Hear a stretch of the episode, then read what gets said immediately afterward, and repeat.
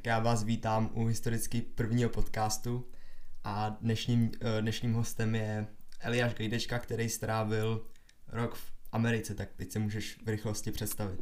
Ahoj Hugi, děkuji za, pozná, za, za, eh, za představení za, a za pozvání hlavně. Já jsem strávil rok v, v Detroitu v Americe ve státu Michigan a strávil jsem tam rok 2019-2020, což znamená, že jsem tam zažil docela dost perný časy, a co se tam teď odehrávají a myslím si, že o tom mám docela dost co povídat.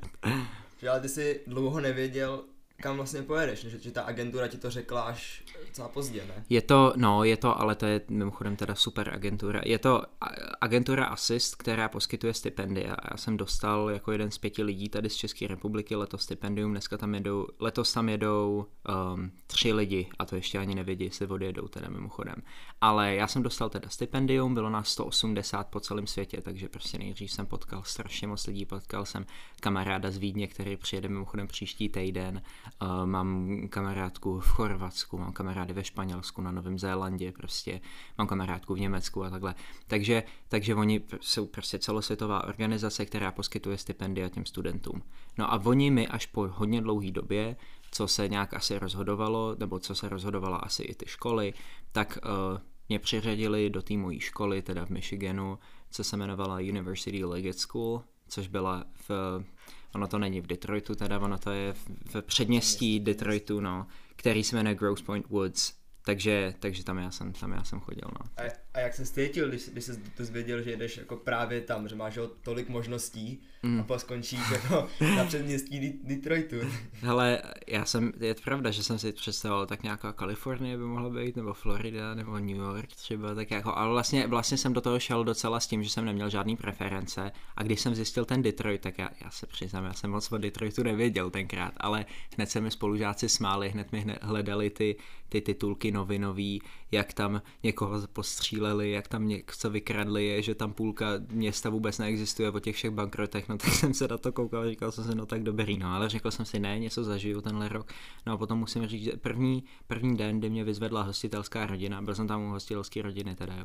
Tak když mě vyzvedli a vezli mě k ním domů, tak jsme jeli po silnici a já koukám takhle z okna a povídám se s nima a koukám a vidím tam něco tmavého, tak eh, tam byla nějaká mrtvá kočka nebo mrtvý pes ty vidím mrtvý zvířata, kusy blatníků, nějaký prostě kusy kovu, roztřištěný sklo, potom díry po kulkách v, v, v, ve značkách a říkám si, no tak já tady to nepřežiju. A přežil jsem a, a jsem tady dneska, no. Tak... A je to teda ve, ve skutečnosti tak nebezpečný, jak se říká? No? Hele, asi trošku je, ale není to, z mojí zkušenosti to není tak hrozný. Já jsem tam byl hodněkrát v tom Detroit, já jsem se tam vlastně pohyboval skoro celou dobu, jako častokrát jsme tam jeli, častokrát jsme tam jeli třeba na hry, podívat se na něco, něco byli jsme tam na festivale eh, divadelním jako eh, středních škol s učitelem a ten, a ten Detroit je fakt jako, jako fakt v pohodě, jo, v tomhle tom. Je tam hrozně moc podniků, on se probouzí, probouzí se a vrací se. A oni jsou na tohle hodně pišní a spíš než to, tak bych říkal, tak bych řekl, že tam vždycky tak jako na rohu někde postává nějakých 20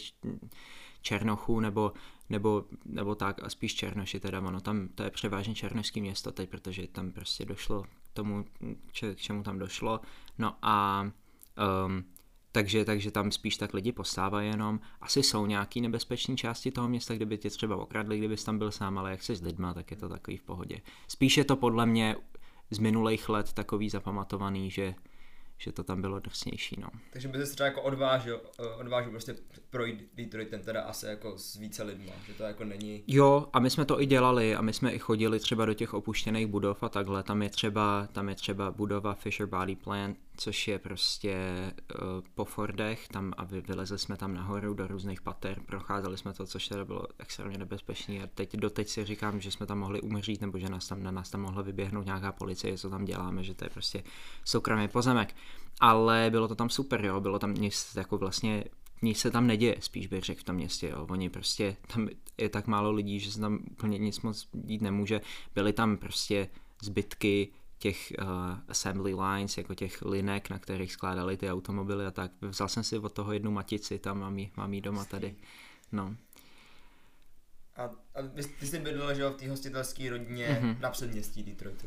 Jo, to bylo hodně bohatý předměstí, to bylo takový, a i ta rodina byla bohatá. To byly teda, táta byl Aziat, táta byl Větnamec a pracuje pro GM, jako General Motors, prostě což je automobilová firma, a ta máma byla účetní. A bylo to, bylo to tam uh, fakt hrozně v pohodě s nimi, oni byli hrozně hodní na mě, prostě bylo vidět, že mě fakt chtěli hodně hostit, jo, a to předměstí bylo prostě fakt, jako musím říct, že jsem tam potkal některý lidi, kteří jsou jako docela velký. Jako já, tak začnu tím asi, že jsem bydlel asi čtyři ulice od bývalého Fordova domu, což je takový skoro až hrad, bych řekl, ale že i jako moji spolužáci měli fakt tak obrovský domy, že to se nám tady o tom ani v Evropě nesní. Jo. To bylo prostě třeba dvojnásobek mojí chalupy, jenom jejich dům. Jo. A, to, a potom jsme jeli třeba na severní, do severního Michiganu na jejich chalupu a to byla úplně prostě pevnost. Jo. Takovýhle, no a pot, potkal jsem tam lidi, jako je třeba Patrick Illich, který se mnou chodil na matiku, tam nás bylo 18 na hodině matiky a jeden z nich byl Patrick Illich a jeho děda prostě založil Little Caesars a prostě vlastní Red Wings a vlastní Tigers a prostě, anebo možná Pistons, ale nejsem si jistý. Mimochodem Pistons, kterých mám tričko teď na sobě, ale, ale je to, jako byly tam fakt, byla to fakt bohatá část Detroitu, která která právě vznikla, vznikla tím, že těma lidma, který vlastnili ty továrny, nebo těma manažerama z továren na začátku 20. století. No.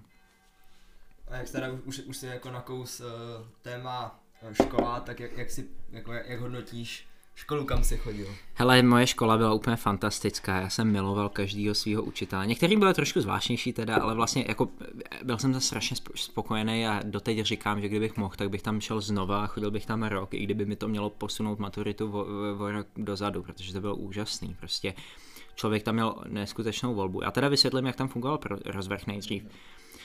Oni letos zkoušeli takovou novou věc. Oni měli školní barvy, hlavní byly červená a modrá.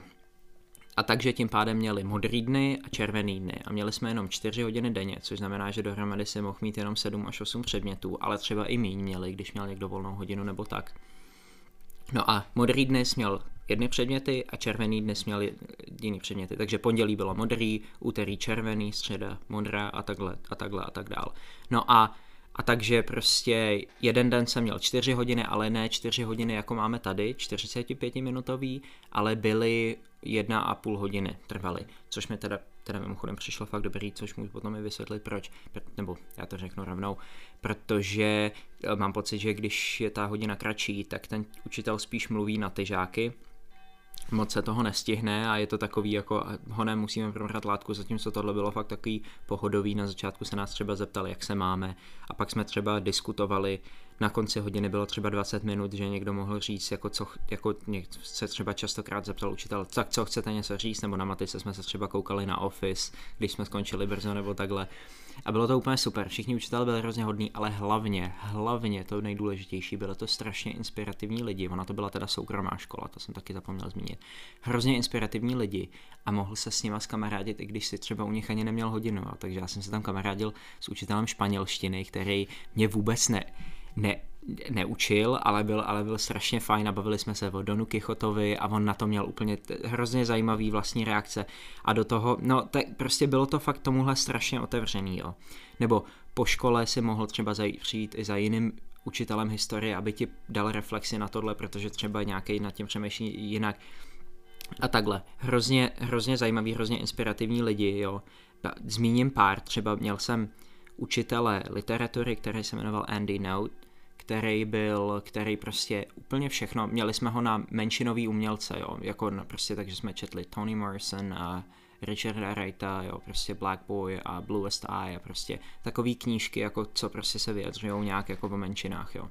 No a, a debatovali jsme na základě toho, po politice, o, o sociálních problémech a takhle. A on úplně všechno, co člověk řekl, tak dokázal na to nějak zareagovat a nějak ti to trošku spochybnit, abys musel ještě víc ten argument udělat precizní. Nebo naopak jsem měl pana učitele Batsu, Walter Batsu se jmenoval a měli jsme ho jako na artušovskou tradici, takže jsme prostě za celý jeden semestr prošli od začátku artušovské tradice, kde jsme četli nějakýho pana Gawina a Zeleného rytíře, což je nějaký hrozně stará báseň, ani nevím z jakého století už teda, jo, ale, ale, ale pak jsme šli postupně přes ty verze a, při, a takže potom jsme četli jednu Canterberskou povídku, která používá motivy Artuše, četli jsme viděli jsme Excalibur, četli jsme um, Once and the Future King, což je uh, od T.H. Whitea taková trošku Tolkienovská verze té legendy a potom jsme četli uh, od Kazua Ishigura Barry Giant, který vyhrál Nobelovku asi před pěti lety za tuhle knížku a to taky zase používá ty motivy, takže my jsme si vlastně prošli celou historii toho mýtu a zabývali jsme se tím, jak, to, jak ten mýtus se vyvíjí. Hrozně zajímavý předměty, hrozně zajímavá škola a taky tím je to tím, že je prostě soukromá, že jo, ale nemůžu a, si to vynachválit. A teda vybrat, jako, jak, jak ten tvůj rozhovor bude vypadat, že to hmm. bylo čistě na tobě. Hele, já jo, v ostatní studenty až tolik ne. Když je někdo freshman, což znamená, že je v nějaký devátý třídě pro nás, tak si může vybrat, myslím, že jednu nebo dvě předměty a s tím, že to má zadaný, takže jedno z toho musí být umění a má teď na výběr mezi filmem, hudbou, sborem, prostě orchestrem a hrozně velkou škálu, ale musí to být něco umělecky založený a druhý bylo nějaká věda, že si musí vybrat, jo, myslím. Nebo možná hist- historicky založené, teď nevím prostě, jo. Ale čím to šlo dál, tak tím měli větší svobodu, ale aby jako odgraduovali, oni nemají maturitu takovou, jako máme my, ale aby prostě mohli jakoby od, odmaturovat, tak museli splnit určitý počet hodin matiky, nebo určitý počet eh, hodin za ty, za ty roky. Museli prostě projít z těch předmětů, z nějakého počtu nějak měli ty počty nastavený. Já jakožto zahraniční student, já jsem tam přijel a oni se mě ptali, tak co, co bys rád? A já jsem říkal, jo, tak já jsem, mě hodně baví tady jako humanitní obory a, a takže jako historie, literatura a tak a ideálně teda film, a teda film jsem měl, to jsem si hodně dupnul, že to fakt chci.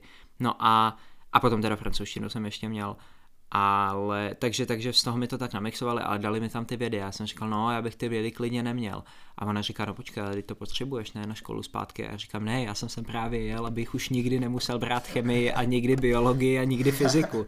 takže jsem měl druhý pololetí, což bylo trošku teda jako zároveň eh, možná nějaký, někdo by to mohl nazvat až sebepoškozováním. Já jsem měl tři hodiny angličtiny, science fiction, artušovskou tradici a ty menšinový umělce druhý pololetí, což znamená, že každý den jsem měl třeba 4 hodiny čtení, jo, jakože jsem musel prostě číst, ještě třeba s dějepisem dohromady, jo, ale což je prostě, jako, ale zase mi to dalo hodně velkou disciplínu, takovou. no já jsem, než jsem tam odjel, tak jsem si tady pořád stěžoval, to všichni kamarádi moji by mohli poreferovat, že jsem si pořád stěžoval, že ne, nemám čas na nic a že vůbec nic nestíhám a že bych chtěl nechodit do školy a mít čas na své projekty, ale tam jsem teprve zjistil, že to znamená nemít čas, protože tam skončí školu. Ve tři do pěti máš sport nějaký, co si zvolíš, nebo nějakou aktivitu, třeba jako muzikál nebo divadlo, ale spíš sport hlavně, a pak přijdeš domů a pak máš třeba čtyři hodiny úkolů na další den.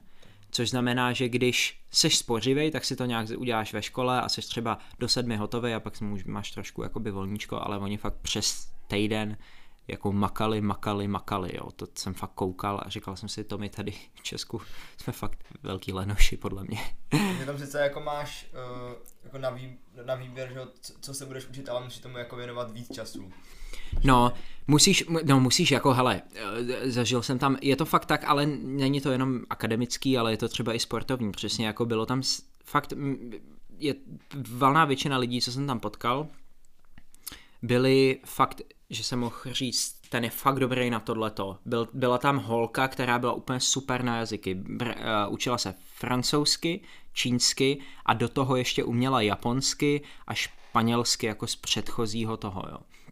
Můj spolužák JP, který prostě byl úplně úžasný člověk, neuvěřitelný, prostě ten, ten zase věděl úplně všechno o architektuře, o fyzice, o vědách tak a potom tam byli zase třeba lidi, kteří věděli všechno z historie, jako že ti prostě řekneš tohle a oni přesně vysolejí datum, jako ale i na den, jo. Jako fakt bylo vidět, že dřou, jo, nebo prostě moje kamarádka Mína, tak ta zase ta zase byla hodně na vědy, jo, takže tam měla, jako tam byla fakt taková, jako z matiky neměla nic než 100%, jako a fakt, ale potom jsem přesně jako ty sporty, jak jsem zmiňoval, byl tam třeba kluk, co se jmenoval Will Fox a to si myslím, že ten bude třeba v NHL, jo, protože prostě ten byl fakt hrozně dobrý hokejista a pro něj ta škola nebyla tak důležitá jako akademicky, ale zároveň mu ta škola dává možnosti, nebo mimochodem ten Patrick Illich, který jsem zmiňoval, tak uh, tak ten, eh, tak eh, ten eh, chce hrát baseball pro nějakou univerzitu. Myslím si, že nějaký lidi odešli hrát pro Michigan jako U of M. ode, odešli hrát fotbal americký. No a a takže prostě ta škola, tahle ta škola ti fakt dala prostředky k tomu, čeho chceš dosáhnout, ale musel si makat. Musel, bylo to fakt tak, že všichni museli makat, makat, makat, no.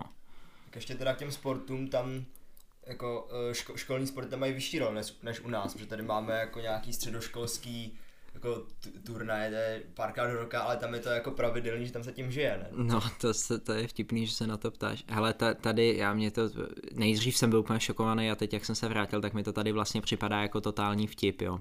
Tady je, tady je, ta, tady je ten sport, občas máme nějaký fotbal a dají to dohromady třeba z, z kluků z vyššího gimplu, ale to vůbec nic jako není. My máme tělák jednou do týdne, tam mají fakt tréninky každý den odpoledne a ještě v sobotu a ještě mají do toho třeba, když prostě běháš cross country, což jsem dělal já na začátku roku na podzim, tak máš prostě závod jednou, dvakrát do týdne.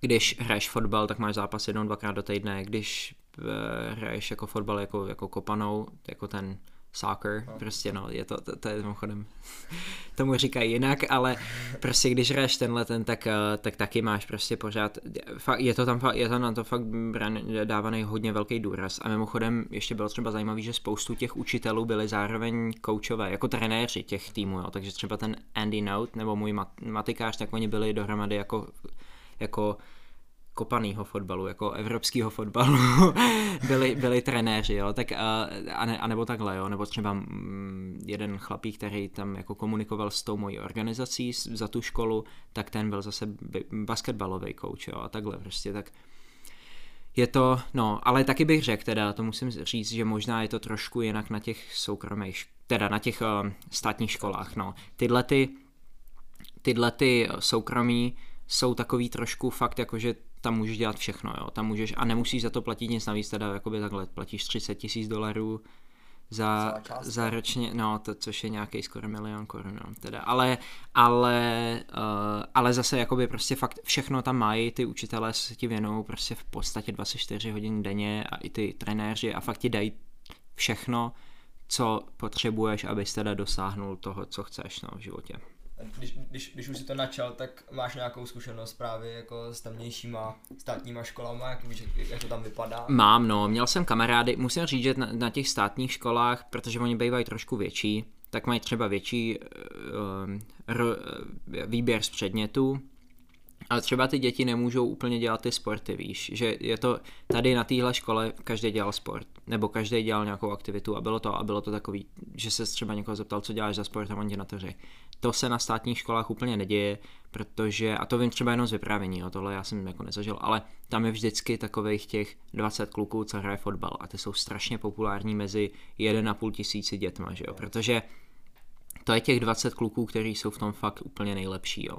Zatímco tady to mohl hrát každý prostě, jo. Oni mají ještě různý rozdělení těch týmů, jako těch atletických skupin. Mají JV, což je jako, jako um, nižší, nižší, spíš takový, že to hraješ pro srandu, a varsity, a to je jakoby, jakože navážno a myslím si, že hodně těch státních škol právě třeba má jenom varsity, jakože nemají, jakože vůbec třeba nemají JV, jakože vůbec nemají děti, kteří by to hráli pro srandu, protože, protože ty rodiny nejsou na to tak bohatý, no, nemají, nemají na to ty prostředky, co, a myslíš, že, se, že, že se tím může dostat jako podobnému vzdělání na těch státních školách, nebo tam je jako velký rozdíl jako v tom, čo, co, co, co za učitelé zaměstnávají? Ale je, myslím, ne, myslím si, že jakoby můžeš tam určitě natrefit na hodně dobrý učitele, to bez pochyby úplně, jenom tam můžeš tak natrefit eh, spíš, nebo rozhodně je větší pravděpodobnost, že tam natrefíš na horší učitele, než teda na té na tý soukromé škole, jo. Ale do toho tam je prostě ta věc, že ten učitel se s tebou úplně nemaže, že ten učitel prostě je takovej, že jako tam vykládá tu svoji přednášku a ten to kurikulum jejich uh, není vůbec eh, nějak nadizajnovaný nebo tak, ty oni mají jenom, každý má svůj předmět, který učí a každý rok od roka ho učí prostě zase jiný set žáků. Takže myslím si, že, hele, zas, zase nevím, jo, zase my, myslím si, že já jsem byl teda na tom předměstí, který bylo docela privilegovaný oproti ostatním. A, a na těch státních školách jsem znal nějaký lidi a přišli mi teda jakoby úplně stejně chytrý, jenom asi ne takový, že by mířili na úplně tak velké školy, hmm. proto, ale to si taky myslím, že může být třeba financema rodiny, jako na vysoké škole, myslím, víš, že to může být třeba financema rodiny. Jako, myslím si, že mezi tím není nějaký závratný rozdíl, jenom si myslím, že ta, jako, že ta soukromá škola ti fakt dá úplně jakoby veškerý prostředky, to je prostě fakt jako, jako top, jako No ale to, tam, jsou, tam jsou docela rozhodující ty finanční prostředky, jako potom, i když se hlásíš. Hele, no to určitě jo, je to, no to bylo vtipný, jako mě, třeba, třeba jsem se ptal kamarádů, kam jdou, protože já jsem měl být, já jsem byl junior, což znamená, že já jsem byl jakoby ještě rok předtím, než bych jako odcházel ze střední, ale měl jsem kamarády seniors, který odcházeli, který už se hlásili na vysoký a oni šli třeba na Georgetown nebo na Notre Dame nebo na já nevím, kdo kam šel. Jo, jedna holka tam šla na Harvard, co jsem jí znal, jeden kluk šel, nebo no, vlastně skoro všichni šli na University of Michigan, prostě potom a nebo třeba moje hrozně, hrozně dobrá kamarádka Maggie šla na George Washington University v, ve Washingtonu DC a to je, což je prostě úplně špičková škola, jo. Takže ty rodiny do toho fakt dávají velký peníze a, a ty školy to stojí třeba za semestr, to stojí třeba 30 tisíc dolarů, ne za rok, za semestr nebo za trimestr dokonce, jo. to je prostě, to jsou obrovský prachy, jo. to je jako, no a tamhle, tam oni pošlou prostě ty svoje děti a pak jako vědí, že oni fakt mají ty prostředky, z těch, jako prostě z toho vyjdou doktoři a architekti a biznismeni, kteří prostě budou na život zařízený v podstatě, jo, ale prostě já, v, mně nedává smysl, že by si tohle mohl dovolit každý. Já, si, já jsem, nebo já jsem na to koukal na ty ceny a říkal jsem, no tak já nikdy, nikdy nebudu jít do Ameriky na vysokou školu, to myslím nikdy tady, tady máme v Čechách máme ško, vysoký, vysokou školu zadarmo, to je úplný vtip, jako to mi připadá úplně bizarní srovnání, no. Takže ale ty, kteří si to nemůžou dovolit, tak už jako prostě automaticky se nemůžou stát, že jo, tak úspěšnýma, když tak myslím si, že můžou být zase šikovný, víš, že máš spoustu lidí, co třeba nemusí jít na, na nějakou vysokou školu, i když teď teda jakoby je to komplikovaný, protože častokrát do firm třeba lidi právě berou na základě toho, že mají nějaký diplom nebo takhle, což mi přijde takový, no, ale jako mě to právě připadá divný. Já jsem to říkal tam kamarádům, teď to je takový nesmysl, teď tady, kdo chce dělat biznis vůbec na vysokou školu, třeba ani nejde. Tady naopak to jdeš dělat hned po střední, že jo? No a tam oni říkají, no ne, já jdu studovat biznis. A já jsem na ně koukal říkal jsem si, no tak ty jo, to je, to je hustý, tak na vysokou školu stu... A tak dá, dává to smysl, že jo, ale ne, jako hele, je hodně lidí, kteří podle mě můžou být šikovný jako bez toho a založit si nějaký biznes jako ale na druhou stranu si myslím, že jak se ten systém toho kapitalismu utahuje, ono se to fakt jako děje a lidi si toho všímají, ono se to utahuje, utahuje a zabíhají se ty kolečka a a už potom v tom není tolik toho místa, takže jakoby jo, pořád to asi nějak jde, ale zase nemůžu mluvit z vlastní zkušenosti, že bych jako o tom věděl vyloženě, nebo takhle, víš, že no. Rozhodně tě ovlivnil no, koronavirus. To teda, no. A mě zajímalo, jakoby jak tomu přistupovali místní, protože tady lidi v Čechách to vzali docela zodpovědně, nebo tady že, že okamžitě nastaly opatření, hmm. ale tam to tak nebylo, mě se zajímalo, jako jak to tam, tam vypadalo. He, tam to bylo, já to píšu v tom článku v Reflexu teda, jo, tak, se, tak, se, po, tak se pochlubím takhle, no, ale ne, já to tam píšu, že Amerika má fakt mnoho tváří, Amerika má lidi, kteří se na to úplně vykašlou a jdou ještě druhý den na party a všichni to tam dostanou a pak se hrozně diví, že jsou nemocní. A stejně tak má lidi, kteří jsou úplně vyděšený a kteří prostě nakoupí strašného jídla a dej si to dolů do sklepa do ledniček a prostě a nevyjdou třeba půl roku. Já mám, já vím o holce, jejíž rodiče jí zakázali vycházet od toho, od toho března, nebo, nebo kdy to bylo, no to bylo půlka března to bylo. A doteď ona viděla jenom jednu kamarádku z dálky. Jednou ona nevyšla z domu půl roku, i když to tam úplně jako ty čísla hrozně klesly a bylo to jako normálně povolený se výdat s lidma zase chvilku, teď už to teda zase tam stoupá i v Michiganu teda, ale prostě jsou fakt hrozně různé reakce na to. Naše rodina ta udělala vlastně to podobný na začátku, ale potom se tak jako postupně rozvolňovali. Podle mě ta moje hostitelská rodina ta byla fakt rozumná v tomhle, že oni věděli, kdy jakoby se vidět s lidma, kdy ne. Nejdřív jsme se ani neviděli s těma prarodičema a pak jsme, a pak jsme pak zase začali nejdřív oni jezdit za náma, potom třeba nám řekli, no tak může výdat jednoho kámoše a potom eh, třeba mě i na konci jako udělali barbecue party prostě na zahradě a řekli, no tak pozvi nějaký kamarády a, a klidně a těch je třeba 20, to je úplně jedno, no. Takový jako Víš co, že jako postupně byli tak uvolněnější a uvolněnější a v tomhle to bylo to, fakt, jako, to fakt fajn mimochodem u té mojí rodiny, ale hrozně moc různých, třeba Detroit mimochodem měl, a teď si nejsem jistý, teď abych nekecal, jo, abych si nevymýšlel nějaký, nějaký věci, co nejsou pravda, ale, ale Detroit měl největší jako největší procento nakažených v celé Americe, jako, jako ta Wayne County, jako to, do čeho spadá Detroit a prostě i ty, i ty um, předměstí.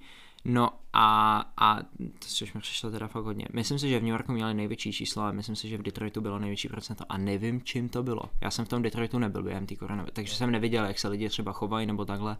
Jsem pak potom třeba i viděl, jakoby tam lidi vlastně jako dodržovali rozestupy a tak. Myslím si, že pak už si to začali uvědomovat, protože on přece jenom je to modrý stát, není to republikánský stát, je to demokratický. Tak um, je to, je to, je, bylo to znát, že jako si na to dávají pozor, no. Ale byli tam, byli tam prostě šílenci, kteří se třeba schovali a kteří vůbec jako ani nevyšli ven, třeba jako, že se, že se, ba, že se báli, že no, takový fakt Amerika v tomhle byla hrozně, hrozně různorodá, no. A, a teď máš právě, jak to vypadá eh, v Michiganu. Teď má, mimochodem, to mi připadá strašně vtipný, mě pořád lidi psali, jo, Amerika končí, Amerika je prostě úplně na pokraji konce světa a a tam je Armageddon totální, já jsem tam byl a říkal jsem, hele, tady je to takový v pohodě, já jsem vlastně tady, tady jako vyjdeš na ulici a potkáš třeba dva lidi a ani jeden z nich nemá teda roušku, ale tak ani nemusí, když se nevídá s lidma, nebo si jdeš zaběhat a vidíš nějaký lidi, jak jedou v autech a tak, ale tady jako se spíš nic tak moc neděje. A z Evropy to vypadá, že tam úplně celý svět prostě je na pokraji, na pokraji záhuby, nebo Amerika, jo, ale a stejně tak mimochodem, když jsem teď se sem přijel, tak hned vidím zprávy z Floridy a Michigan a, po, a, po, a ty potopy tam byly a teď je tam nějaký, nějaká vychřice zase znova a nějaká, nějaká horká vlna na východním pobřeží. No prostě hustý, no. A tak jsem tak jsem hned psal jako svým kamarádům, hele, v pohodě a oni říkají, jo, dobrý, no tak zase nám řekli, že se můžeme výdat jenom deseti lidech, ale to, co, se dá dělat, no a takový jako prostě ten svět jako, nějak nikdy neskončí, jo, jenom, jenom je, je fakt zajímavý, jak to ty média prostě přek, nebo ne ani záměrně překroutí, ale že je to senzace, je to, senza, je to no, něco jako, zajímavého, o čem psát, viď. Takže tady se to fakt jako hodně zveličovalo, že tady prostě jako veškerá spravodajská relace se věnovala jenom tomu a to, že v březnu tady bylo jako maximálně tisíc nebo dva tisíce případů a fakt jako to bylo jako jediný téma. No vidíš, a tam mají teď tam mají teď, ani nevím kolik, tam už měli asi asi 5 milionů možná naposledy, co jsem se koukal. Šílený číslo, no. Jako, nebo jako už lidí, co tím prošlo, nebo tak, ale jako úplně ne. A taky jako je to zase větší země, jo, ale prostě.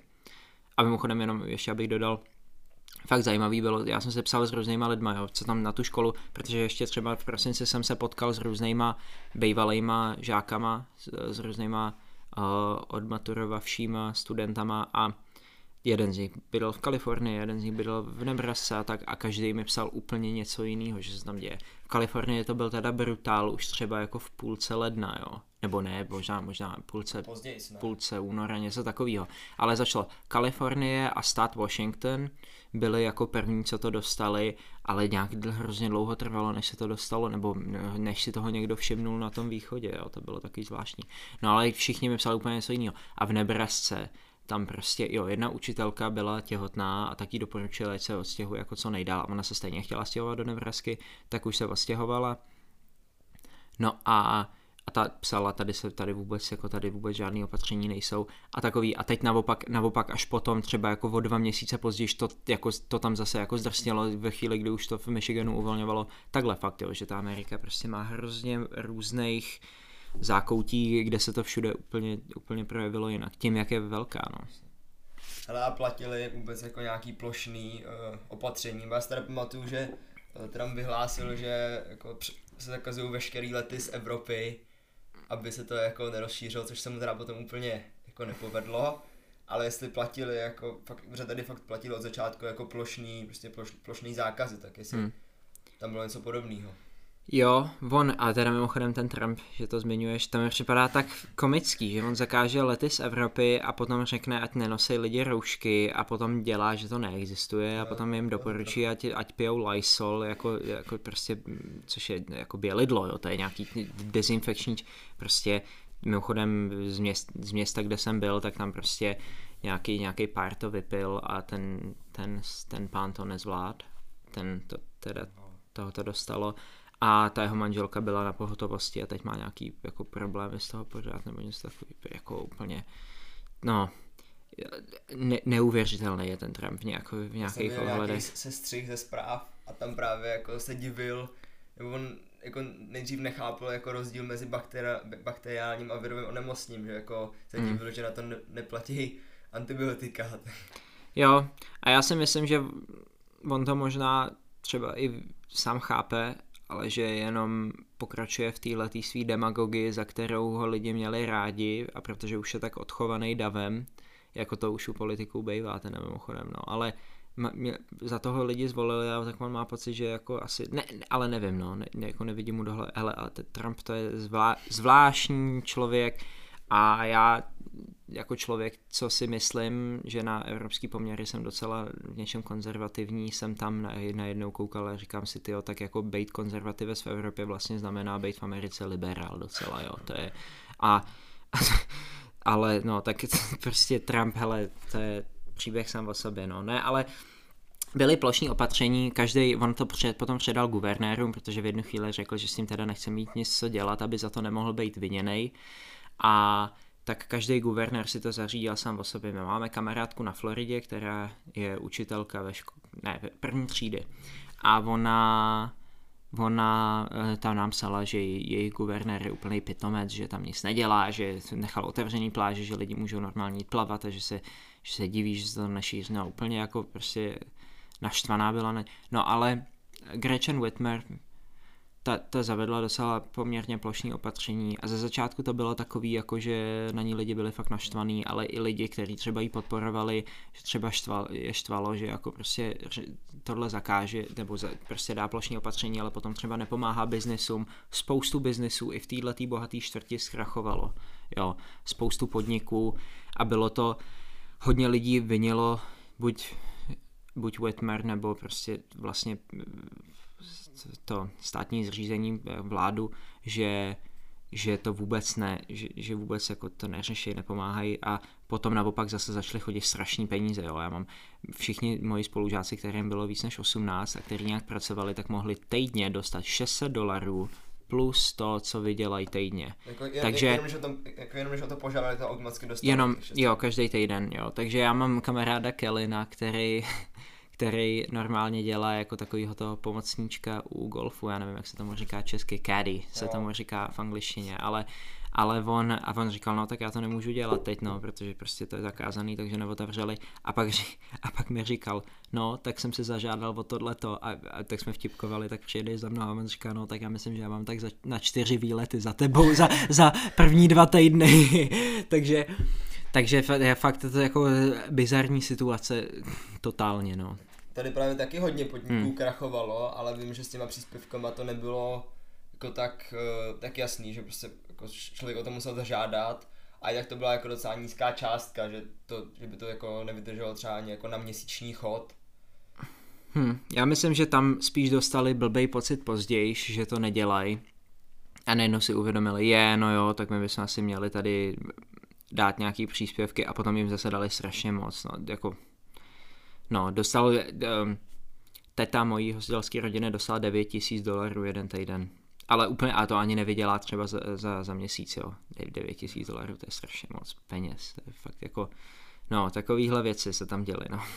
A když už jsi zmínil toho Trumpa, tak to já jsem zaznamenal, že on tam jako s tím guvernérem a nějak přel, no. že s tím New Yorkským guvernérem, že tam po něm žádal jako ventilátory hmm. a on mu řekl, že jakože vůbec na to nemá právo, jako, tak Víš, se hrozně, se no, pobavilo teda. Jenom z, zajímavá vsuvka, co, jako reakce na to, co teď zmiňuješ, ty, jako, jak jsi zmínil toho New Yorkského uh, guvernéra, tak já jsem se najednou uvědomil, že o tomhle jsem vůbec neslyšel v tom Michiganu a to je přesně to, že tam hrozně jsou ty lokální zprávy. My jsme jenom věděli, že jako v New Yorku je hrozně případů, ale vůbec jsme ne, neslyšeli nic o vůbec, jako ani to nebylo v televizi nebo tak. Je, fakt se tam řešil jenom jako Michigan, tak každý asi si řeší trošku svoje, no, tý, svůj píseček a tak, no, ale hele, oni, jo, přijeli se a oni mimochodem, mimochodem um, Trump to je Gretchen Whitmer, ta guvernérka Michiganu, to byla právě jedna z těch, co se, co se přeli s tím Trumpem docela. On jí v jednu chvíli nazval That Woman from Michigan. Jo, tak to bylo, to bylo docela to vtipný. Čet, že ona mu vyčítala, že jako nedává žádný pokyny, nebo že to je takový jo, jako jo. nejasný, a, a, no, a ona mimochodem teda, nevím jestli ještě pořád je, ale byla v jednu chvíli nějaká jako žhavá kandidátka na viceprezidentku um, pro Bidena, mm-hmm. tak uvidíme, jak tohle to dopadne, no, tak to, to bude taky ještě zajímavý. Ne, ale jo, docela dost se tam hádali a je to, no, ale tak je to potom je zase demokracie, no, potom je zase, a je to federální stát, že jo, každý, každý ten stát má vlastní, každý ten stát má vlastní práva si určit ty věci, no, po svém. Vím, že měli jsme, a to bylo tak, to bylo tak divný, jedna kamarádka, bylo to, nám to vlastně vypuklo na jarní prázdniny, jo, takže my jsme ještě potom nějakou dobu školu neměli, takže jsme tak jako jarní prázdniny jsem vlastně proseděl doma, jo, ale nějaká kamarádka na jarní prázdniny ještě předtím letím odjeli do, na Floridu jako pár dní dřív a potom to vypuklo celý. No ale posílala mi třeba fotku, že je v baru, nebo že je v restauraci, že jenom tam jakoby jsou dál od ostatních a mají rozestupy mezi stolama, ale psala, že úplně v pohodě. A já jsem na to koukal a říkal jsem si, no to není možný, tady nemůžeš jít nikam. No takový, každý stát si to řešil po svém, no, každý stát to zajímavý. Je to, je to trošku, trošku jako kdyby prostě s nadsázkou, ale kdyby Moravskosleský kraj měl úplně, nebo ono to tak trošku je teď, ale kdyby si vyhlásil úplně jinou, jiný typ karantény než Vysočina, než středočeský kraj a Praha by byla ještě zase úplně jiná, jiný případ, no. Ale ono to tak asi bude nakonec fungovat, no. Ale v jednu chvíli to vypadalo jako s Amerikou dost beznadějně, když to prostě přibývalo fakt enormně. Ale mezi námi já si myslím, že doteď eh, to vypadá s Amerikou strašně beznadějně. Oni tam mají teď tam, mají tam zase hrozně, ta křivka jde nějak nahoru, jo. A do toho mají už teď jako eh, ekonomika se propadla, já jsem to nedávno četl na ČT24 a nevím kolik to bylo, ale, ale bylo to něco jako 30% a to je hodně a to je nejvíc od roku 42 nebo něco takového.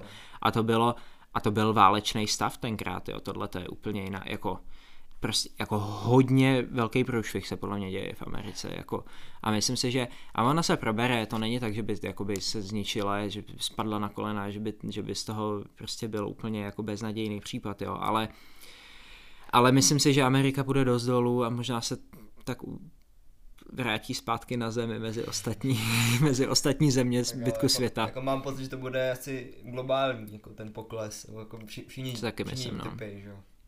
A myslím si, že tyhle ty menší státy v Evropě, minimálně co jsem tak viděl, mimochodem je to fakt zajímavé, že ty státy teď fakt, čím větší stát, tím větší problém. Jako, a nevím, jestli je mezi tím nějaká přímá souvislost. Rusko má problém, Německo, Německo to má nějaký problematický, Španělsko a Británie, jo. A Švédsko taky, ale Švédsko je asi z, jin, z, z jiných důvodů, protože oni tam neměli tu karanténu vůbec přísnou, jo. Ale, ale je to pro mě zajímavý, že a Amerika má tedy taky obrovský problém, jestli jako to, že máš malý stát, jestli na to vlastně nejseš trošku líp připraven, jestli jako potom nemůžeš z toho líp zpamatovat i a tak, ale uvidíme, no, tak máme zase obrovský schodek do příštího roku, no, uvidíme, uvidíme, jak tohle celý dopadne, no, ještě no, no, no, jestli... Tak oni jako buď to ty státy řešili tím způsobem, že jako, eh, buď, že obětovali lidi, takže jako hmm. nezaváděli přísné opatření, nebo jako Česko zavedli přísné opatření, ale museli počítat, že jo, se schodkem. No, je to, no, je, je, máš pravdu, no, ale mám tak obecně pocit prostě, i z toho, jak to tam jenom vypadalo, jo, a to si, já jsem tam, já jsem se vrátil před měsícem a půl, jo, tak před dvěma měsícemi v té Americe to tam fakt vypadalo ne v dezolátním stavu, ale v takovém stavu, že jsem si říkal, ty tady jakoby to půjde dolů. A hlavně třeba Detroit, jo, tam úplně zastavili produkci, a to píšu taky v Reflexu. Už se znova se chlubím. Tomu se dostáváme pomalu. No ale píšu tam, píšu tam, že prostě celá ekonomika Detroitu je léta, léta prostě od od eh, začátku 20. století založená fakt na těch autech, jo. A už předtím na průmyslu, prostě, fakt jo. A a teď prostě to museli celý zastavit. Můj hostelský táta pracoval pro GM, takže on mi to říkal i z první roky, že Ford i GM prostě zastavili produkci. A co teda, jako ten Detroit jako možná půjde znova dolů a je to smutný, no. Je to... A pro mě je to ještě takový osobní téma, teď jak jsem tam byl dlouho, no, ale... Tak ale když už si několikrát zmínil ten reflex, eh, můžeme říct, že jsi tam měl takovou reportáž nebo spověď, Uh, a jak, jak, jaký, na to, jaký, jaký jsi na to měl ohlasy, teda, když, to, když to tady v Čechách vyšlo?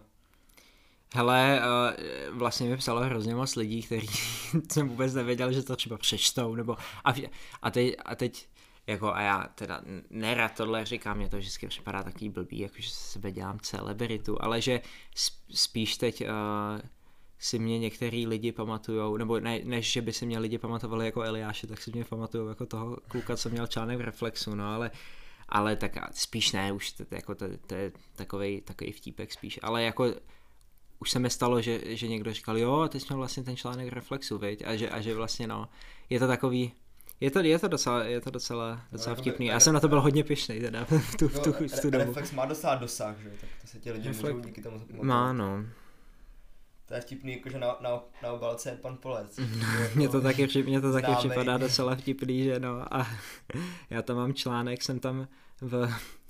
To jsem mimochodem, teď mám tričko teď mám tričko Detroit Pistons, který jsem si koupil v ten den, kdy jsem vyfotil tu fotku, kde jsem na té úvodní straně, protože jsme byli na jiře, to jsem si ještě tam hodil na koš potom na hřišti. No a to, byla, to byl jeden z posledních takových hezkých zážitků tam a potom to šlo celý dolů. Ne, ale já jsem hodně, vlastně ten článek v Reflexu pro mě byl takový důkaz toho, že to za něco stojí tam zůstat, jo. Já jsem, všichni odlítali, všichni mi psali odjet, prostě psal jsem si s jednou holkou z Turecka, to mi psala, no tak bys měl odjet, ne, tak co tam děláš, ty blbečku. A všichni i tady mi vlastně ale říkali takový jako, proč tam zůstáváš? A já, jako já jsem si taky pro sebe tam říkal, nejsem já blbec, že tu zůstávám, ale já jsem to měl, já nevím, já jsem to, pro mě to bylo takový sobecký, pro mě to bylo takový, že jsem se nechtěl zdát toho zážitku, že jsem si řekl, no tak budíš, tak bude karanténa a bude karanténa, ale já asi to mám zažít tady a asi to bude právě v tom unikátní, že jo, a, a jsem za to teď zpětě hrozně rád, je to, jak říká, jak je takový citát od Reinera Marie Rilkeho, říká ne, ne, prostě nech, ať se ti všechno stane, uh, krása a teror, žádný, žádný pocit není finální. No a musím říct, že teď zpětně jsem vlastně možná i za tu karanténu hrozně věčný, protože jsem najednou se zblížil s lidma, kteří bydleli blíž, ke kterým jsem třeba mohl na kole a se kterými jsem si mohl z dálky popovídat.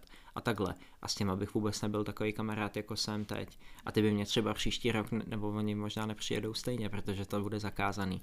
Ale jsem s nima pořád v kontaktu o měsíc a půl později, tak si myslím, že nějakou dobu to ještě vydrží a víš, jsem, je to prostě všechno má něco, no. A jsou věci v životě, mám pocit, že mi to dalo takovou, v něčem mi to dalo takovou trošku moudrost, jsou věci v životě, se kterými fakt nemůžeš nic udělat.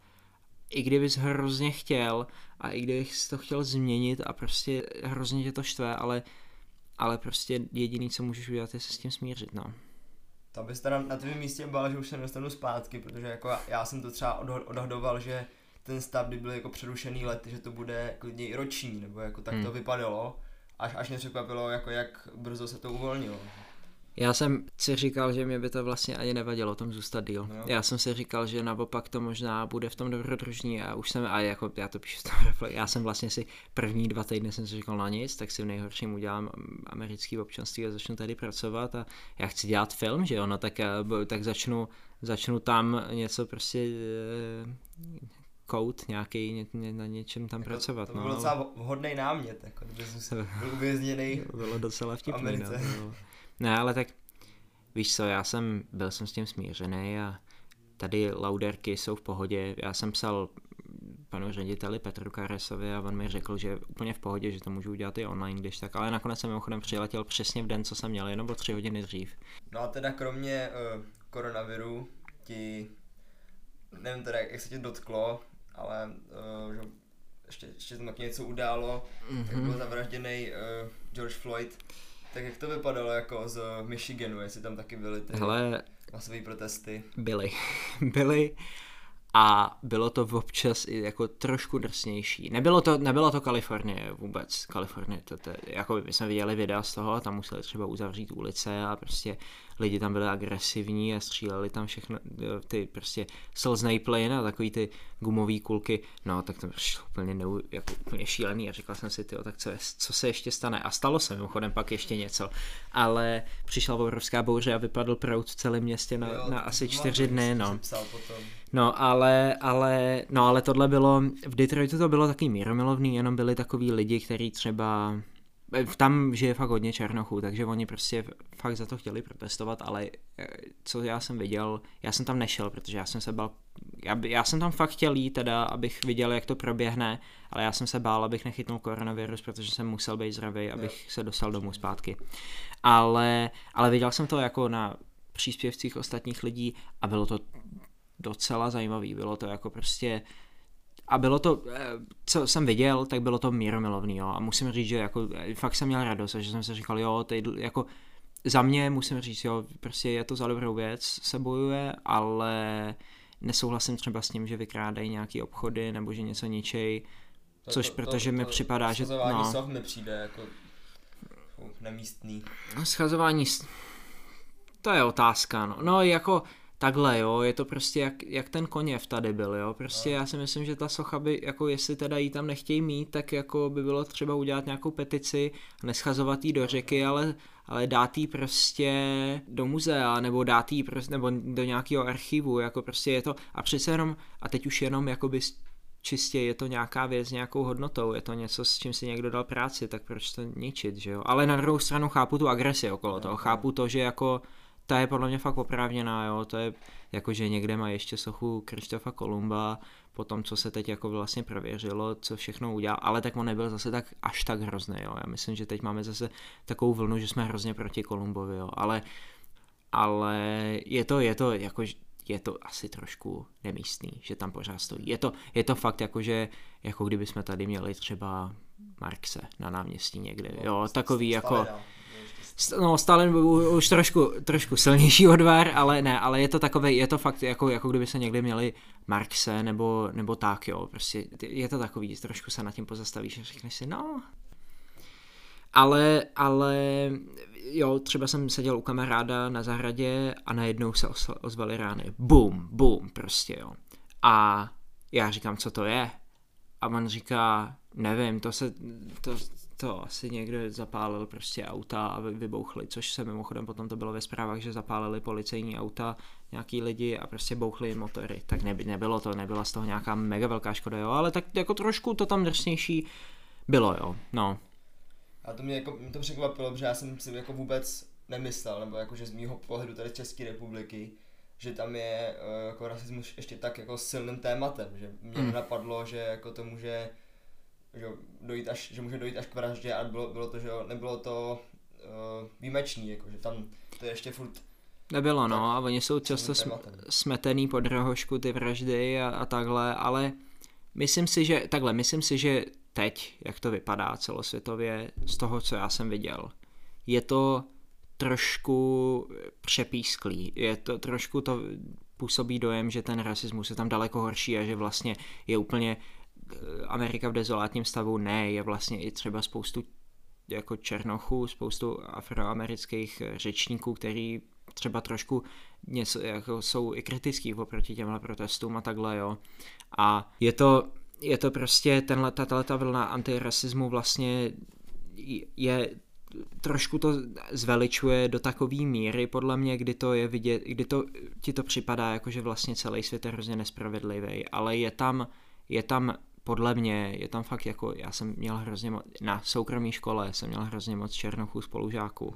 Tam to není jako vůbec, jo, je to, a, ale je pravda, je, jako je potřeba říct, že jsou geta prostě, jsou tam prostě takový ty, jakože čemu se říká hud, kde prostě chudáci ty lidi se tam narodí a oni už se z toho potom nedostanou, třeba za život pakli, že se neobrátí na nějaký zločin, ale ten zločin jako právě víš a mě mimochodem i na té vraždě připadá, nevím, připadá mi jako jedna věc je policejní brutalita, jo. Lidi hodně často argumentují a říkají, ne, teď policisti zabíjí i bílí a tak. No jo, ale neměl by přesně to být ten argument pro to, abyste něco udělali s tou policií, když vlastně zabíjejí jak Černochy, tak Mexičany, tak, tak Bělochy, jako když ta fakt, ale jako i ty Bělochy zabíjí jako mnohonásobně víckrát než v jiných státech prostě, jo.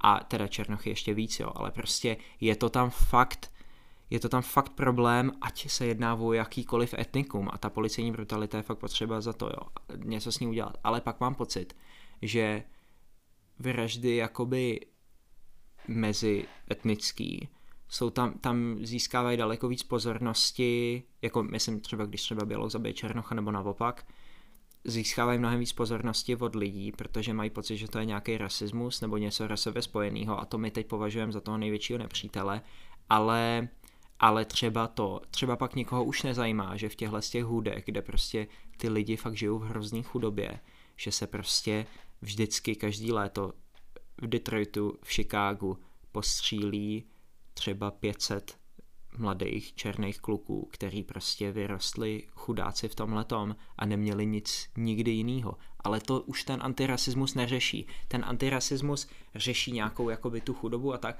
ale jakoby pak už třeba prostě, víš, já mám, já prostě pro mě v hlavě uh, to, jestli něco bylo rasistického, špatného, nebo jestli to bylo jenom špatný, ale nebylo to rasově, spoj, rasově motivovaný, tak mě to tak připadá špatně tak či tak úplně stejně. Jo. Mně připadá normální vra, jako vražda, která není rasově motivovaná a vražda, která je rasově motivovaná, mě připadají stejně nemorální úplně, víš. A mám pocit, že jako by se v obě měly řešit uh, prostě se stejným důrazem. Je pravda, že Amerika má problém, ale podle mě už není takovej ten, jako taky ten rasismus velký, ale je tam problém, je tam fakt problém s tou chudobou, je tam fakt problém, problém s tím, že, že prostě co to já si říkám, co čekají prostě, když tam mají tyhle ty geta, co čekají, že prostě vyroste z těchhle z těch kluků, který vyrůstají prostě v totální chudobě, jako, a to je prostě, s tím je potřeba nějak, něco udělat, Ně, nějakým je potřeba prostě pomoct těmhle těm lidem, protože oni se z toho nedostanou, no, a, a nebo dostanou, ale jedině takhle, že jo. A, a právě proto, jo, třeba přesně v tom Chicagu, lidi píšou takový ty jako Blue Lives Matter, jako prostě reakce na to Black Lives Matter. Prostě píšou jakože policisti, jakože prostě polici, protože polici s tím jsou modrý, že jo, no, ale, ale mám pocit, že to je jako taky důležitý si trošku třeba připomínat takovou věc, jakože prostě když na tebe vyběhne někdo s pistolí, nebo když prostě seš někde jako v Chicagu, kde je ozbrojený každý druhý nebo třetí, jo, v nějakém, v nějakém takovémhle prostředí, tak se fakt jako ten policista bojíš o vlastní život. Jo. To není, jako i ty policisti jsou v něčem lidi. Jo, je pravda, Derek Chauvin a prostě všichni takový ty, co prostě jsou prostě videa, jsou prokázaný případy, kde někdo někoho zabije, nějakýho, a mimochodem Černocha, ale i Bělochy taky, jo, ale hlavně Černochy a nějak asi se na něm vybije zlost a tak, aniž by ten člověk měl zbraň nebo tak, ale teď přesně mimochodem se stala věc v Detroitu taková podobná, že nějaký prostě černý kluk vyběhl z, z pistolí na policisty a oni ho zabili. A potom za, za to dostali strašné nadávky, ale co, tak co máš dělat, když na tebe vyběhne prostě z pistolí, jako víš co, jedna věc je to, že jakoby nějaká policejní brutalita, a druhý věc je to, druhá věc je to, že jsi policista, že nějak jakoby máš prostě vnést do té situace pořádek, no a když má ten člověk pistoli, tak je úplně jedno, jestli je bílý nebo černý, prostě tak jakoby bys ho měl nějak specifikovat, no a v tom případě mi připadá, že jednali ty policisti dobře, no. Derek Chauvin a všichni ty ostatní, co tam jakoby mu vlastně pomáhali, tak to je jako prostě, to mi přijde neuvěřitelný, že tam klečel 8 minut na něm, jo, ale, ale jo, ale mám, mám pocit, víš, já mám, mám pocit, že jakoby ty, přesně tyhle ty špatný případy potom jakoby rozšířej tu zorničku na všechno ostatní a, udě- a, a zveličej to takovým způsobem, že pak máš pocit, že jakoby všechno je problém. Kdy, kdy, když jakoby mám pocit, že jsou spíš takový konkrétní problémy, které by byly potřeba vypíchnout. No. Právě jak, jak jsi zmínil tu policajní brutalitu, tak to já jsem jako taky vůbec netušil, že tam je jako, že to je vlastně je taky že vážný téma, že tam, ty, že, že ta policie je prostě jako ozbrojenější nebo vybavenější, než by měla, hmm. že, že to no to bývá i zneužívaný, ale to jako, jak jsi říkal, tak oni asi jako nikde nemají na výběr, když že jo, to civilní obyvatelstvo je taky ozbrojený. No, no, eh, to je otázka, no. A já na, t- na tohle třeba zrovna já úplně v hlavě nemám odpověď, jo. Jakoby o hodně věcech přemýšlím a mám na ně nějaký svoje názory, ale zrovna tohle nevím, jo. Slyšel jsem hodně názorů, slyšel jsem třeba jeden, byl takový, jakože, jakože by policie neměla mít zbraně, které nejsou dostupné veřejnosti. A na druhou stranu si říkám, no ale jako, nevím no. Amerika, eh, takhle, jako Ameriku bych rozhodně, v tomhle tom bych Ameriku nesrovnával s Evropou, protože to jsou úplně jiný, jiný situace. Tam to v Americe je prostě se zbraněma úplně, něco, úplně jiná situace než tady, prostě to je úplně nesouvisí, jo. Ale, nebo jsou v něčem určitě, jo, ale prostě ne, nesrovnával bych to. Ale ty policisti, víš co, oni musí regulovat ty situace a na druhou stranu si říkám, ale to je strašně jednoduše zneužitelný, víš, a co kdyby, jakoby, víš, jako v jiných zemích už se stalo, že jako, že třeba policie udělá nějaký převrat, víš, tak uh, a ty polita je pravda, že ta policie má hodně moci, že a úplně bez zesporu, jo. A je, nastává otázka, jako nabízí se otázka, která, jako prostě, jak se s tímhle tím srovnat, co s tím udělat, jo, že prostě... Ale odsud, samozřejmě jako nežiju tam, tak jako nevím, jak to, jak to tam vypadá, hmm. ale odsud mi přijde, že jako ta že ta policie už úplně jako není na straně občanů, víš co, že už úplně To je jako pravda asi, no. S občanama. Jako tak to, to záleží, docela. no, tak to záleží, jako je spoustu, asi bych to, víš co, zase jakoby to je takový to, co vidíš v televizi, podle Jasně. mě, že vždycky vidíš takový to, ty, jako to nejhorší, ale, ale potom jakoby třeba, třeba jo, třeba v tom městě, kde já jsem byl, tak tam vyloženě a nějaký hrozně starý, ten šerif té místní policie, který, kterým bylo asi 60 něco už, jako už na to byl fakt hodně starý, ale ten vyloženě měl proslov, že jakoby oni takhle se nechtějí chovat, jo, že nechtějí být diskriminující vůči nikomu. A otázka je, jak to potom splňují tenhle ten příslip, jo, ale, ale jako bylo hodně, viděl jsem hodně videí prostě policistů, který prostě třeba stáli s lidma, nebo třeba i třeba lidí, kteří bránili ty policisty, víš, jako a mám pocit, že tam je prostě hrozně moc hrozně taková negativní atmosféra vyvinutá, která jako z obou stran, že prostě že prostě, když jsi policista, tak se strašně naštve, že tě za to viní a potom seš jakoby ještě brutální. Asi je hrozně moc jako videí toho, kde fakt brutální jsou, ale stejně tak, když jsi pro, e, protestující, tak potom, je, a potom vidíš třeba samotného policistu. Jako je spoustu případů, a o těch se nemluví mimochodem, kde prostě ně, nějaký policistu třeba jenom zastřelili ze zádu na ulici do hlavy. No a takovýhle, jako víš, je, není to tak černobílý, jak prostě ty levičáci to vykládají. Mm-hmm. Ale mají pravdu do hodně značné míry, podle mě. Takhle bych to řekl, no. Nebo, ale tak to je zase můj názor jenom, no. Ale...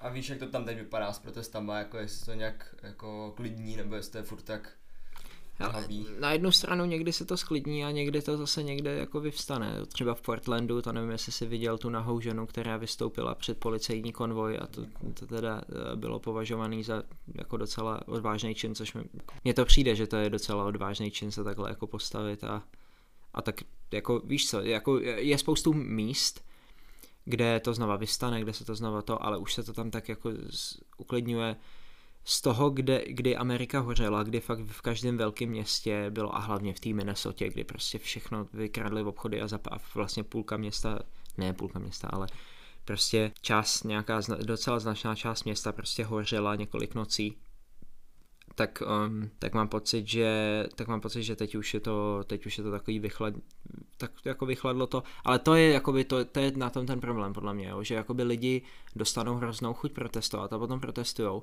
a ve skutečnosti se bohužel nedocílí žádný změny, jo, že potom spoustu lidí, a to mě třeba nejvíc štvalo, spoustu lidí to dávalo jako na internet, takový jakože jakože na, na, i na Instagram a takhle postovali prostě. To ten hashtag, který potom nic, jako nic neznamenal, no. tam bylo přes milion příspěvků, ale jo. nemělo to žádný dopad.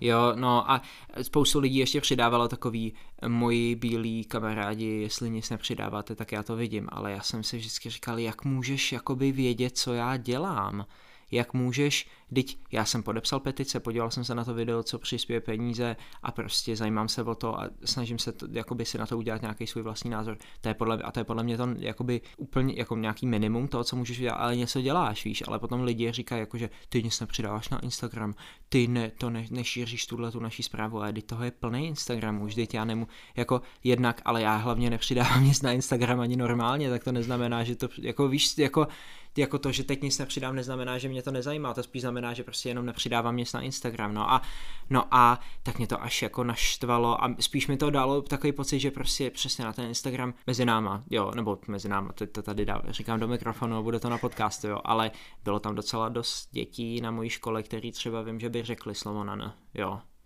že by nebo třeba na party, když byli jako trošku přinapitý nebo v náladě nebo tak, jako aby se předvedli se svými kamarádama nebo tak ze srandy, jo.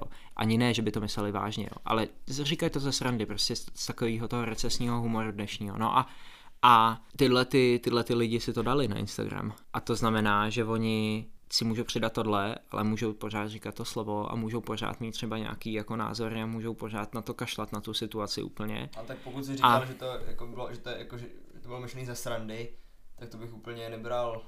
Jako... No, není to jenom to, je to spíš takový, že tě to pak už vůbec, jako já, si, já pochybuju, třeba znám tyhle ty kluky, to byly ty uh, hráči hokeje, pochybuju, že oni se o tom přečetli něco. Po, po, podle mě oni byli přesně takový ty, co, co říkali, no tak ať už přestanou protesty, mě už to nebaví tohle, jo. Takový ty, jako, ale nevím, jo, jako, ale můj problém je, že ty můžeš dát na Instagram, co chceš, ale ve skutečnosti vevnitř nic nezměníš. Což znamená, že potom, že potom, když tohle celý vyšumí a už je to pryč, tak vlastně ty stejný lidi, se, jakoby, který vlastně mají vevnitř nějaký pocity, které jsou vlastně problematický, ty stejný lidi prostě zůstanou úplně stejný a znova se celý tohle to bude opakovat, až prostě zase jakoby zabijou nějakýho černocha nespravedlivě. Jo. Znova, znova se bude opakovat tenhle ten samý pro. Myslím si, že ty sociální sítě jsou v tomhle tom prostě hrozně blbý. Hmm. Nebo minimálně ta taktika, co se zvolilo spoustu lidí, no že mi, no, dávalo mi smysl třeba ty petice nebo protesty nebo takhle, ale takový to, že je fakt vidět, že něco děláš, jo, ale že, nebo, nebo, nebo prostě, že se třeba, a nebo, nebo, nebo ne, že je vidět, že něco děláš, ale že něco jako uděláš, že něco jakoby vědomně se snažíš jakoby v hlavě prostě něčeho dosáhnout a ne to jenom, že něco prostě takhle klikneš na, na Instagramu. Mě, a... Kdyby jako za tím hashtagem jako stála nějaká, dejme tomu jako sbírka, ale on to fakt jako... Jo, nebylo to na no. Bezúčelný to bylo. No. A, a my, ty osobně jako myslíš si, že jako tenhle ten, vlastně tohleto dění, že to může výst jako nějaký větší změny ve společnosti, nebo že to zůstane Jo, to je, to, je, to je těžká otázka. No ale uh, ne, jako myslím si, že tam určitě něco změní. A myslím si, že už jako se měnilo docela dlouho, že už hrozně dlouho jsou tam přesně tyhle ty liberální lidi, kteří chtějí nějakou změnu, který prostě, a jako a spoustu z nich jsou podle mě docela rozumní, třeba vysoké školy, aby byly levnější, nebo aby třeba měli částečně placenou od státu zdravotní péči, což to zdravotní péče, to, já jsem byl jednou v nemocnici, to je úplně, hele, já jsem byl v nemocnici, já jsem běhal to cross country, jo, a byl jsem na závodě a stala se mi taková věc, vůbec jsem nevěděl, že se to může stát, já jsem si natáhl bránici, jo, že jsem jako moc dejchal, jako že jsem byl tak zadejchaný, že jsem si natáhl bránici, no, tak mě vzali tam a byl jsem tam třeba jenom 8 hodin, oni mi to nějak píchli, aby mě to nebolelo, abych jako mohl dejchat, protože já jsem úplně hekal, já jsem úplně lapal po dechu, no ale pak jsem jako byl v pohodě vlastně večer, ještě to, mě to potom zase trošku rozbolelo a už jsem vlastně mohl dejchat, no ale za asi 8 hodin to stálo mojí pojišťovnu 16 dolarů za 8 hodin, což znamená, nebo něco, možná ještě trošku víc, ale šest, vím, že to bylo nějak 16 dolarů, což znamená 200 dolarů za, za hodinu, chápeš to? Jenom, že tam sedíš na lůžku. To je úplně jedin, jenom, že tam sedíš.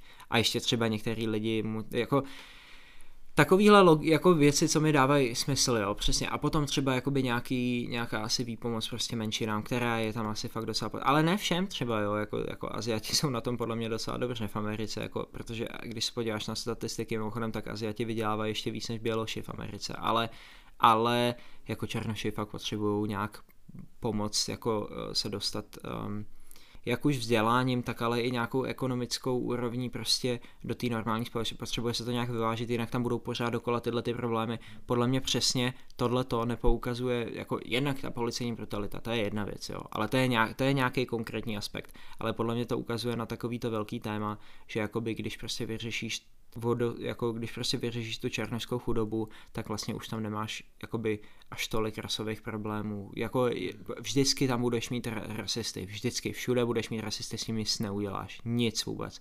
Ale prostě prostě je fakt potřeba jako s tím něco udělat, protože pořád ti to bude dělat problémy. Mimochodem, tady v Česku se na nějakých statistikách přesně ukázalo, mimochodem, a to jsou zase Romové, jo. No, a mě tak právě napadlo, hmm. že tady v Čechách, že jsou častokrát, že to bych úplně jako nenazýval rasismem, nebo taky jsou jako případy hmm. rasismu, ale spíš jako ty stereotypy, které plynou z toho, že prostě jako bejvají že prostě, že nejsou buď tak zaopatřený, jo, prostě jako Víš, tady je to, hm, tady je to uh, problematický podobným způsobem, ale z jiných důvodů, podle mě. Jo. Tady ty Romové jsou hodně um, segregovaný, ale jsou podle mě spíš z historických důvodů a je s tím spojený nějaký rasismus, ale v Americe to je prostě ten rasismus nesporně daleko jako větším, uh, větším důvodem této situace, větším, větší příčinou této situace. No ale ale tady je mimochodem stejně vidět, že jo, že jako ty, že prostě když ty romský děti nedostanou tu, um, to vzdělání, který je nějak jako víc na úrovni a když prostě ta socializace proběhne problematicky, tak potom jako vlastně dokonce i ten stát stojí třeba, třeba, třeba hrozný peníze a já nevím ty čísla, jo, teda, ale stojí ten stát peníze ta recidiva nebo prostě, ted, nebo, nebo prostě nějaká nějaká, ně, nějaký zločin, všechny tyhle, ty, všechny tyhle ty problémy, co se vyvolají na, jako po straně. A možná je stejný případ v Americe, to já teď nevím, to já jsem teď neviděl žádné statistiky, protože možná ani nikdo neudělal teda jo, ale, ale um, ale je, je tam, podle mě, podle mě to prostě musí takhle, jak už jenom prostě z úcty k lidskému životu musí prostě vy, vyřešit nějak tu situaci prostě s, s chudobou mezi černochama, ale tak už i kvůli jako tomu nějakému jejich ekonomickému stavu, protože oni potřebují, oni asi, asi jim to bude prostě způsobovat další problémy do budoucna. Tak teď bych se trochu odbočil. No, odboč. Uh, zajímalo by mě, že jako říká se, že američani bývají jako vstřícný prostě no. k lidem který třeba neznají, ale zároveň, no. že jako trvá dlouho, než si tě jako, než si tě pustí jako k sobě, než jako tam vznikne prostě jako nějaký, jako nějaký důvěrnější vztah, nějaký hlubší přátelství. Taky se tak fakt je. To bylo úplně přesně takhle, jak jste teď popsal. Um, já jsem tam byl několik prvních měsíců strašně nešťastný, ale musím říct, že přesně okolo toho února nebo března, kdy najednou nastala ta karanténa, se mi stalo, že jsem najednou jsem se podíval na nějaký svoje kamarády a říkal jsem, hej, já vás úplně miluju, já jsem, ale, ale je to fakt, říká se, že američani jsou falešní a ono hodně z nich je a jsou takový, že jsou na tebe hrozně hodný a potom jakoby se s tebou dál nebaví třeba, jo, ale je tam spoustu lidí, a to asi všude na světě bych řekl teda, ale je tam spoustu lidí, kteří jsou strašně fajn a který dokonce mám pocit, který jsou fakt pravější lidi třeba ještě než tady já mám pocit, jako mám pocit, že tady některý lidi jsou ještě falešnější než tam v té Americe, že tady jsou tady, tady jsme taky takový hodný, tady jsme tady takový jako respektující a tak, ale v té Americe, a možná to bylo i přesně tou soukromou školou, že se tam každý šel za svým a každý byl zajímavý člověk, ale každý vlastně hrozně byl jako, ne každý, ale jako spoustu lidí tam bylo zaujatý do toho, co jsem dělal já, jo, a prostě mám tam několik kamarádů, kteří jsou podle mě na celý život teď, jo. A popravdě, po tom, co jsem se vrátil sem, jsem doteď se cítím jak cizinec. Že jsem už úplně ne, nepatřím, že si už nerozumím s lidma úplně a, a vlastně se nemůžu dočkat, až od znova zase odjedu a, a takže tak, no, ale tam jsou, mus, jako je, je, je pravda, že spoustu těch lidí jsou falešní, že spoustu těch lidí jsou takový zvláštnější, ale je, ale je tam hrozně moc lidí, kteří najednou který ti to třeba ani ze začátku neřeknou, ale vlastně tě mají, jako pak se ukáže, že tě mají hrozně rádi celou dobu a a tak no. Je to, je to pro mě docela těžký to takhle popsat. Jako vlastně, kdybych tam byl třeba po půl roku dřív, tak bych je možná už úplně pochopil, ale te, teda o půl roku díl, takhle jsem to myslel. Ale, ale, ale teď, teď to tak jako skoro mám na jazyku, jako jaký ty američani jsou. Ale je pravda, jsou hodně zásadoví, jsou hodně, jsou hodně otevření, nebo ne otevření, ale milí, jakože podaj ti ruku, ale trvá, než tě obejmou, ale když tě obejmou, tak tě obejmou fakt hrozně vřele a, a, a nejradši by se tě nepustili, protože je to, je to fakt tak. A možná to bylo i tím, že jsem byl cizinec, no, ale mám několik, několik vztahů, co tam mám, jsou prostě fakt hrozně pěkný, no. A dobře, jako tady v Čechách, že se s někým seznámíš a třeba už po týdnu se můžete jako výdat, že tady to jako netrvá tak dlouho, než se jako zblížíte. Tady, tady, Jo, to máš pravdu, no. Tady, tady je to fakt tak, ale tady, ale možná ani ne po týdnu. Možná Jako druhý den možná prostě můžete vidět. večer potkáš někoho v hospodě a řekneš, ty, ty jsi výborný, pojď zítra ven a No, jdete přesně. prostě, no. Je to, je to tady takový dalekový spontánní, no. Je to, a možná je to i tím, že my tady máme nějakou zkušenost totality, a nebo tak, ale ne, v té Americe oni to nemají, no, tohle to tolik. Oni teda mimochodem v té Americe často, spoustu z nich jsou i takový jako placatější, co se týče jako osobnosti, že jsou takový jako trošku jednodušší a zároveň možná v něčem možná v něčem zajímavější nebo možná v něčem milejší, víš, jako že, to, že se to nějak vyrovnává takhle, nevím no. Ale to mě taky zajímalo, jako zase z mýho pohledu, že tak Amerika, tak ta je hodně, jako hodně svázaná polit- politickou korektností, Mm. je, uka- projevuje se to prostě ve filmech, celkově v kultuře, tak jestli to tak jako fakt ve společnosti funguje, nebo jenom jste jako nějaká přetvářka, ve skutečnosti ty lidi jsou jako upřímný, nebo jako... Jo, já řeknu, já řeknu uh, historku nejdřív, jo.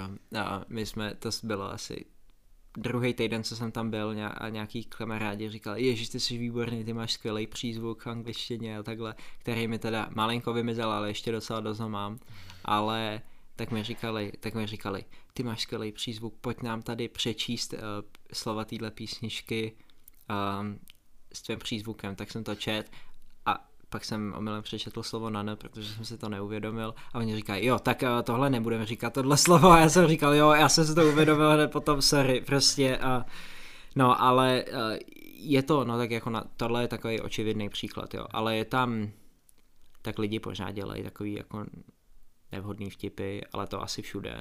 A přijde mi to takový nor- normální. Mě osobně, já nevím, já bych osobně ten humor, tak jako dokud není vyloženě zlej, tak, um, tak uh, mi ten humor nepřipadá vyloženě jako proti někomu, víš, jako pak, že to není vyloženě třeba to slovo na který jako má historii, jakou má, víš, jako když je to jenom takový, že třeba třeba jako si děláte srandu, ale oni to mimochodem jako často dělají i jako, jako že třeba Černoši se mnou jako takhle vtipkovali nebo takhle a to jako já jsem byl hrozně překvapený, ale bylo to tak.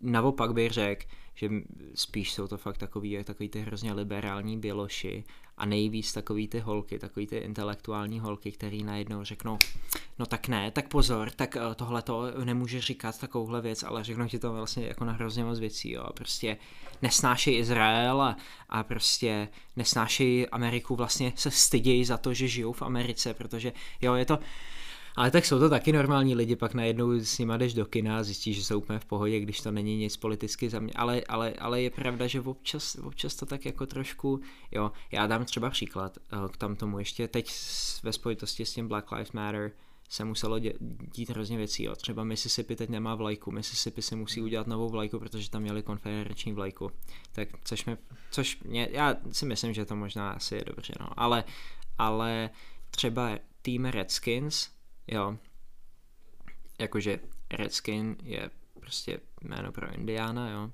tak tým Redskins fotbalový si musí změnit maskota a jméno. No, ale, ale asi před 60 lety, nebo možná to bylo později, já nevím, Ně, někdo teď vyhrabal článek, že nějaký prostě indián, náčelník, jo, ještě tenkrát nějaký jednoho asi z posledních nějakých eh, kmenů, říká, že jsou hrozně pišní, protože oni tohle pojmenovali po jednom z těch hráčů, ten tým, že jsou hrozně pišní na něj, že mají hroznou radost, že se takhle zapsali do historie a že prostě se jim to líbí, ten název toho.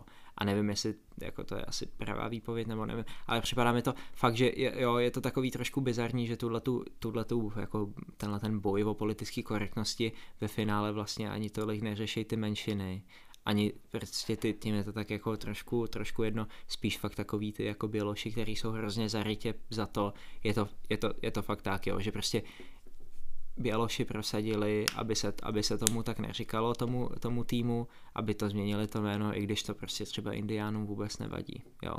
Ale otázka, jestli všem, jo, jako chápu, že někdo, pro někoho to je ofenzivní a takhle, ale víš, jako fakt do značné míry je vidět, že to, že to prostě vlastně jsou hlavně Běloši, co řeší tuhle tu politickou korektnost, no. A kromě jako toho rasismu, že jako slova na N, to, to třeba feminismus, si jako taky si Mm. musíš dávat pozor.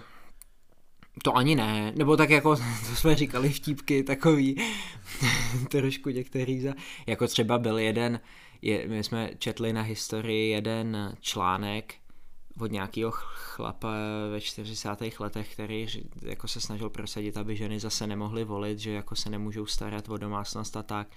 A já jsem tak jako ze srandy, protože nás tam bylo hrozně málo v té hodině, jsem řekl, tenhle chlap se mi hrozně líbí a pak jsme se jakože ze srandy hádali s holkama a já jako to tak nemyslíš, že to, to je ten recesní humor, jo, který občas je jako přes čáru a občas je podle mě v pohodě, no, ale, ale, ale uh, je to tam tak trošku, ale není to, jo. Je ale, musím říct, že co se mi třeba hodně líbilo, jo, byla prostě jedna spolužačka na dějepise, bylo vždycky možnost, dějepis je na tohle docela zaměřený, ale ne tak moc, že by to jako třeba odvádělo vyloženě pozornost, jo, ale je třeba, když jsme zpracovali nějaký projekty, když jsme třeba psali nějakou esej nebo když jsme dělali podcast, tak vždycky byla možnost se třeba zabývat menšinama v této době nebo v souvislosti s tímhle tématem nebo třeba ženama s tímhle tématem. A lidi, co to zajímalo, tak si to mohli vzít. Až tolik jich nebylo, ale byla tam vždycky holka, co si to vzala a jako, jako hrozně zajímavě si to nastudovala a vždycky řekla, no a jakoby ženy v téhle době na tom byly takhle, takhle, takhle.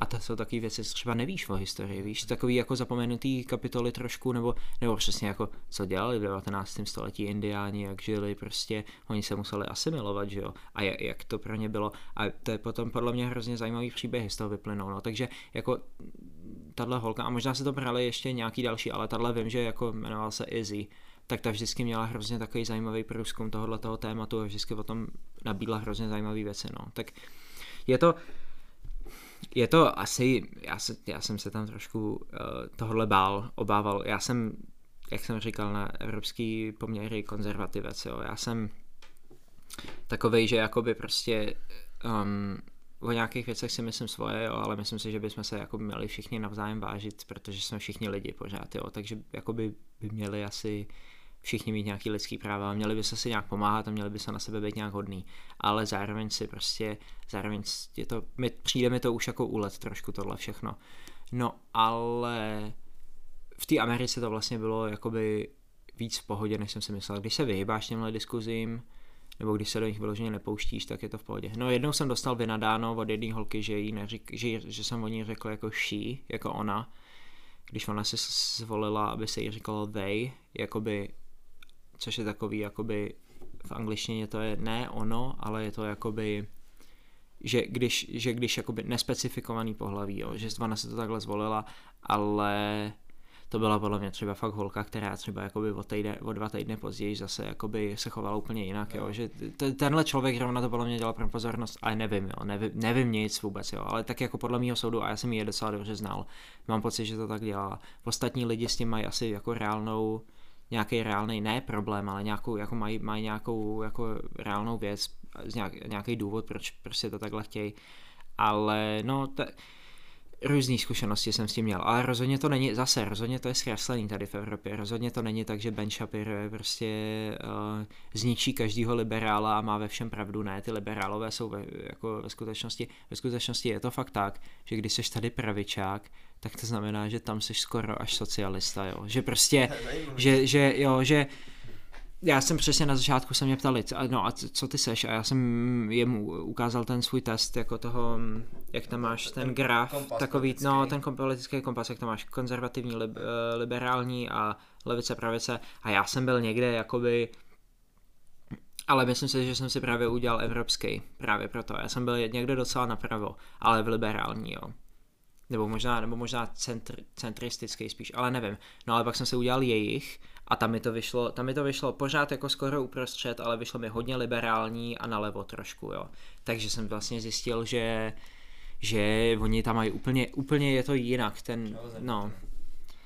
Že kdyby tam jako jel někdo, kdo se tady považuje za jako levičáka, tak to bude... tak, tak, tam, to je asi otázka, no. A tak potom jsou ještě levičáci komouši a no. levičáci jenom liberální děcka, že jo, to jsou ještě, to ještě taky různý další věci, ale... Že teď by mě zajímalo, jako co si, jakože asi tam, asi, asi tam jako jel s nějakou přestavou, mm. nebo jako s, s něčím, co si o tom chceš no. odvíst.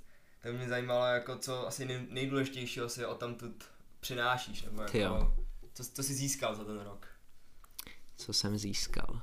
Je, ale to je dobrá otázka. A to je, hodně jsem na tím přemýšlel. Hele, já nevím, já jsem na konci roku, je to, jo, mám dvě věci, co jsem si odnes. Dvě hlavní, jo. Fakt jako takový nejdůležitější. První je, už jsem to říkal, že fakt s nějakýma věcmi nemůžeš nic udělat. Asi nic nenaděláš, ale da se s tím můžeš smířit. Pakliže nejsou vyloženě tak, že by, jako by byly strašně problematický, nebo, ale když je to otázka času, tak prostě musíš počkat, musíš být trpělivý. To je ten život. No ale druhá věc jsem eh, vlastně asi ty lidi, jo. Potkal jsem spoustu lidí a bavili jsme se a hrozně mě obohatili a, a uvědomil jsem si, já jsem předtím byl takový ne asociální, ale takový jako, že vlastně jakoby jsem neměl úplně potřebu potkávat nový lidi.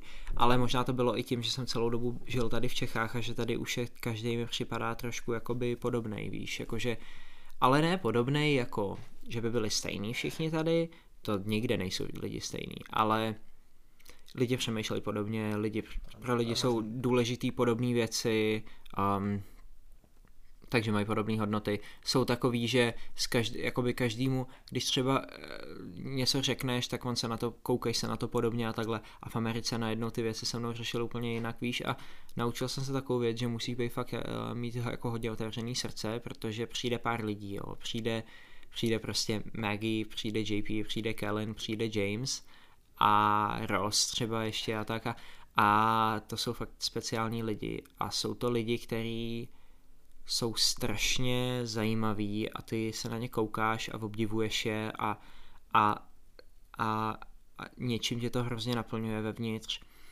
a jsi strašně rád, že jsi je potkal a musíš mít otevřený srdce na tyhle ty lidi, protože oni přijdou a ty nevíš, kdy přijdou. A ty najednou se objeví a ty si to ještě neuvědomíš tu chvíli a často si to neuvědomíš ještě třeba dva měsíce potom, co se s nima znáš. Ale pak si to najednou v jednu chvíli uvědomíš, že tyhle ty lidi jsou pro tebe strašně důležitý a že tě úplně změnili jako člověka a že ti úplně změnili život, donutili tě přemýšlet nad, nad tím životem nějak a že, že ti toho fakt hodně dali. Jinak, když jsem tam měl, tak jsem měl samozřejmě iluzí hodně, ale, ale právě tohle, tohle bych řekl jako na, na tom konci roku, tohle pro mě bylo nejdůležitější. A že jsem najednou věděl, že jim fakt na mě záleželo a že fakt byli smutný, že odjíždím, víš, a že a já jsem byl smutný a bylo to, bylo to prostě, najednou to byl takový kouzelný okamžik, kdy jsem si fakt uvědomil, tak ten celý rok jako fakt něco znamenal, víš. To je hezký, teda. děkuju, děkuju. tak to bylo asi na závěr a to děkuju ti, že jsi přišel. Hele Hugi, děkuju, že jsi mě tady pozval se vykecat takhle. Já jsem povídal hodně, ale, ale děkuju moc, tyjo, tohle bylo fajn.